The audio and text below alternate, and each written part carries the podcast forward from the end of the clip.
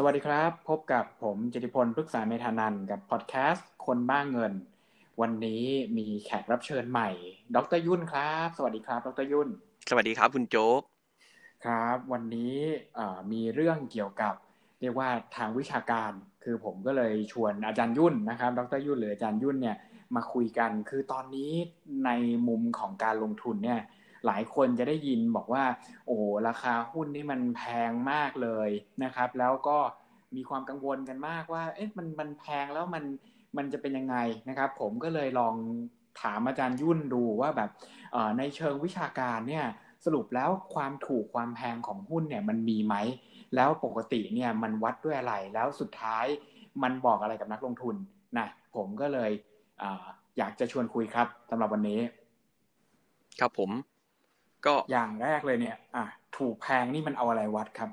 จานก็ถูกหรือแพงใช่ไหมฮะแน่นอนพอเราพูดคำว่าถูกหรือแพงเนี่ย มันก็ต้องมันก็ต้องเหมือนมีอะไรมาเปรียบเทียบถูกไหมถ้าถ้าเราเอาทฤษฎีเลยเนี่ย เราเราก็ต้องไปหามูลค่าที่แท้จริงของมันหมายว่าเขาเรียกกันว่า intrinsic value ถูกไหมพอเรากำหนดออกมาได้ปุ๊บเรารู้มูลค่าที่แท้จริงเนี่ยแน่นอนมันก็จะเราก็จะรู้ละถ้ามันราคาตลาดตอนเนี้ยหรือราคาหุ้นตอนเนี้ยมันแพงหรือว่ามันถูกกว่า ไอ้มูลค่าของมัน ทีนี้ถ้าจะไปหาไอ้มูลค่าจริง ๆของมันเนี่ยแน่นอนมันก็มันก็จะมีความซับซ้อนใช่ไหมฮะก็มีหลายโมเดล มีหลายทฤษฎีอะไรในการคิดเนี่ยในทางปฏิบัติเนี่ยเขาก็จะหาตัววัดที่มันแสดงให้เราออกมาง่าย ๆ อย่างเช่นที่นิยมกันเลยเนี่ยก็คือตัว price multiple ใช่ไหมฮะตัว price multiple เนี่ยเขาก็จะเอาราคาหุ้นเนี่ยหรือราคาตลาดตอนนี้เนี่ยเอามาหารกับตัวเลข ตัวใดทักตัวหนึ่งเนี่ยที่มันสะท้อนผลประกอบการ หรือว่าสถานะการเงินของบริษัทเนี่ยอย่างเช่นเราก็คงเคยได้ยินกันมา อย่างเช่นพวกอะ PE ratio เงี้ยก็เอาราคาหุ้นมาหารกับกำไรใช่ไหมฮะหรือว่า PB ratio เนี่ยก็เอาอ่าราคาหุ้นเนี่ยมาหารกับมูลค่าทางบัญชี พอเราได้มันออกมาปุ๊บเราก็ตัวนั้นเนี่ยไปเทียบถูกไหมฮะเขาอาจจะเทียบกับค่าเฉลี่ยย้อนหลังของหุ้นตัวนั้นหรือของทั้งตลาด หรือเอาไปเทียบกับตลาดอื่น ๆ ประเทศอื่น ๆอะไรเงี้ยอันนี้ก็คือ ที่เขานิยมกันในการเอามาวัดถูกหรือแพงครับ อ่า แล้วคราวนี้สิ่งที่ผมสงสัยก็คือ ไอ้หุ้นหุ้นถูกเนี่ย มันคือมันดี แล้วหุ้นแพงมันก็คือไม่ดีหรอในแต่ในความเป็นจริงนี่ผมก็ไม่ได้คิดว่า พื้นฐานมันจะบอกทั้งหมดนะฮะคือดีไม่ดีเนี่ยผมแค่อยากรู้ว่ามันจะปรับตัวขึ้นหรือเปล่า ในมุมมองของนักวิชาการอย่างอาจารย์ยุ่นเนี่ยมันมันมีเปเปอร์ หรือมันมีงานวิจัยอะไรที่มันรองรับไหมครับ ว่าของแพงแล้วมันจะไม่ดีเนี่ยฮะก็จริง ๆ อย่างที่เราพูดว่าอ่าถูกหรือแพงอย่างเงี้ยใช่ไหมดีไม่ดีจริงๆแล้วผมว่ามันต้องดูหลายปัจจัยประกอบฮะเพราะว่าอย่างเช่นมัน ไอไอราคาหุ้นเนี่ยมันถูกกำกำหนดโดยปัจจัยที่มากมายใช่ไหมฮะอาจจะเพราะเซนติเมนต์ของคนของนักลงทุนในตลาด หรือว่าอ่าอย่างเช่น บางคนบอกถูกหรือแพงเปรียบเทียบกับอะไรดี บางคนบอกเอาไปเทียบกับอีกประเทศหนึ่งอย่างเงี้ยเราก็ต้องระวังเพราะว่าแต่ละประเทศเนี่ยมันก็อาจจะลักษณะไม่เหมือนกันเห็นว่าบางประเทศเนี่ยบริษัทใหญ่ ๆ ของเขาเนี่ยเป็นเทคโนโลยีหมดเลย ในขณะที่บางประเทศเนี่ยบริษัทใหญ่ๆเป็นพวกธุรกิจพื้นฐานอย่างพวกทรัพยากรธรรมชาติ พลังงานน้ามันอย่างเงี้ยแน่นอนมันก็ไม่สามารถเอามาเอามาวัดกันได้โดยตรง ทีนี้อย่างเมื่อเร็วๆนี้ครับผมก็มีไปอ่านเจอ paper หนึ่งนะก็ดูแล้วมันก็ใกล้เคียงกับเรื่องนี้ก็น่าสนใจเขาชื่อ paper เขาคือ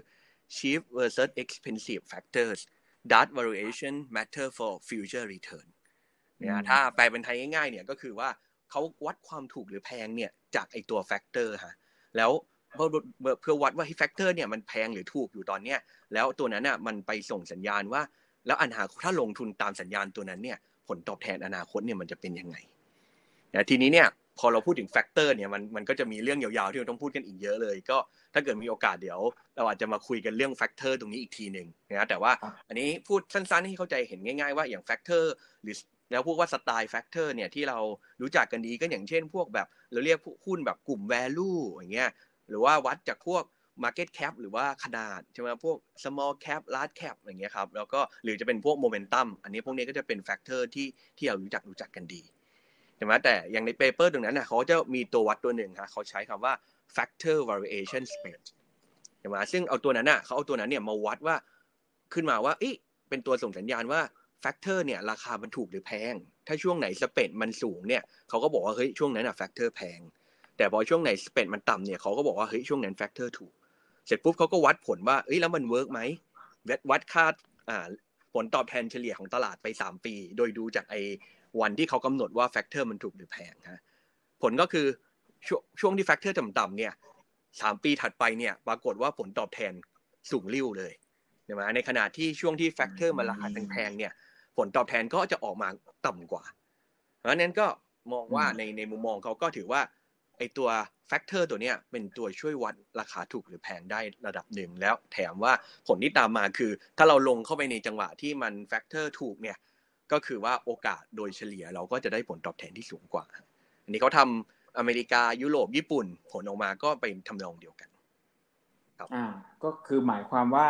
จริงๆ เราซื้อในช่วงที่ราคาแพง อาจจะบอกว่าตัวชี้วัดเราอาจจะเป็นพวกเอ่อ PE PB ก็ได้อ่าแต่ถ้าเกิดเราซื้อตอนที่มันแพงเนี่ยโอกาสที่ในอนาคตจะได้ผลตอบแทนไม่ได้ดีเท่ากับอ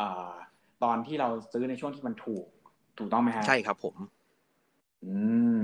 เพราะค่อนข้างน่าสนใจ เพราะฉะนั้นอย่างนี้มันก็เป็นเรื่องจริงนะ ถ้าเกิดใครจะบอกว่าตอนนี้ หุ้นมันราคาแพงแล้ว แล้วในอนาคตเนี่ยมันอาจจะมีโอกาสที่จะไม่ได้ให้ผลตอบแทนดีอย่างคาดได้ งั้นถ้าเกิดมองในมุมของนักลงทุนเนี่ยเราควรจะมองเราควรจะจัดการการลงทุนยังไงในช่วงที่หุ้นมันราคาแพงแบบนี้นะครับ อืมจริง ๆ แล้วผมคิดว่าถูกหรือแพงเนี่ยมันอาจจะไม่ใช่ตัวกำหนดทุกอย่างถูกไหมซึ่งมันก็มีปัจจัยหลายอย่างปัจจัยพื้นฐานสภาแวดล้อม หรือว่าพวก ผลกระทบต่างๆ ที่เข้ามาสู่ตลาดหุ้นเนี่ยมันก็เราก็ต้องเข้าใจมันว่ามันเป็นผลที่เกิดขึ้นแค่แบบระยะชั่วคราว หรือว่ามันจะอยู่ไปนานๆ ทั้งหมดเนี่ยมันมีผลต่อการลงทุน แล้วก็มีผลต่อผลตอบแทนทั้งนั้นถูกไหมฮะแต่ว่าการที่เราดูจังหวะถูกหรือแพงเนี่ยมันอาจจะช่วยให้เราจับจังหวะการเข้าไปลงทุนได้ดีขึ้นนะอาจจะไม่ใช่ทั้งหมด เพราะเพราะว่าหนึ่งก็คือว่าสมมติมันเป็นภาพรวมของตลาด เพราะฉะนั้นเนี่ย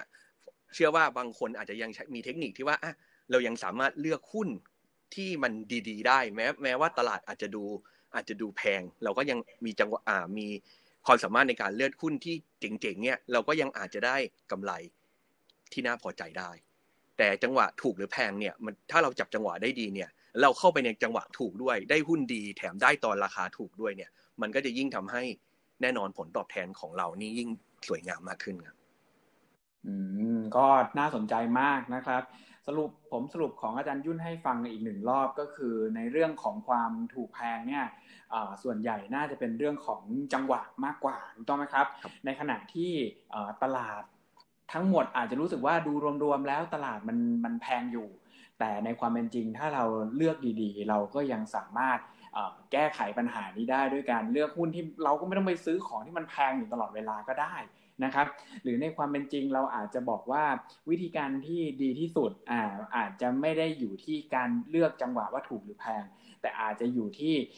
การบริหารปัจจัยอื่นๆ เช่นลงทุนให้ถูกต้องตามสินทรัพย์ที่ควรจะเป็น เช่นตอนนี้สมมุติถ้าไปลงทุนในตราสารหนี้ได้ผลตอบแทน1กว่าเปอร์เซ็นต์ต่อให้มันถูกหรือแพงมันก็ไม่มีประโยชน์ถูกต้องไหมแต่ถ้าเกิดเราบอกว่าเราลงทุนในหุ้นที่มัน ถึงแม้มันจะแพงก็จริง แต่ว่าถ้าในอนาคตมันลิงก์กับตัวภาพเศรษฐกิจที่จะฟื้นตัวได้ ก็มีโอกาสที่จะกลับมาได้อยู่ดีนะฮะ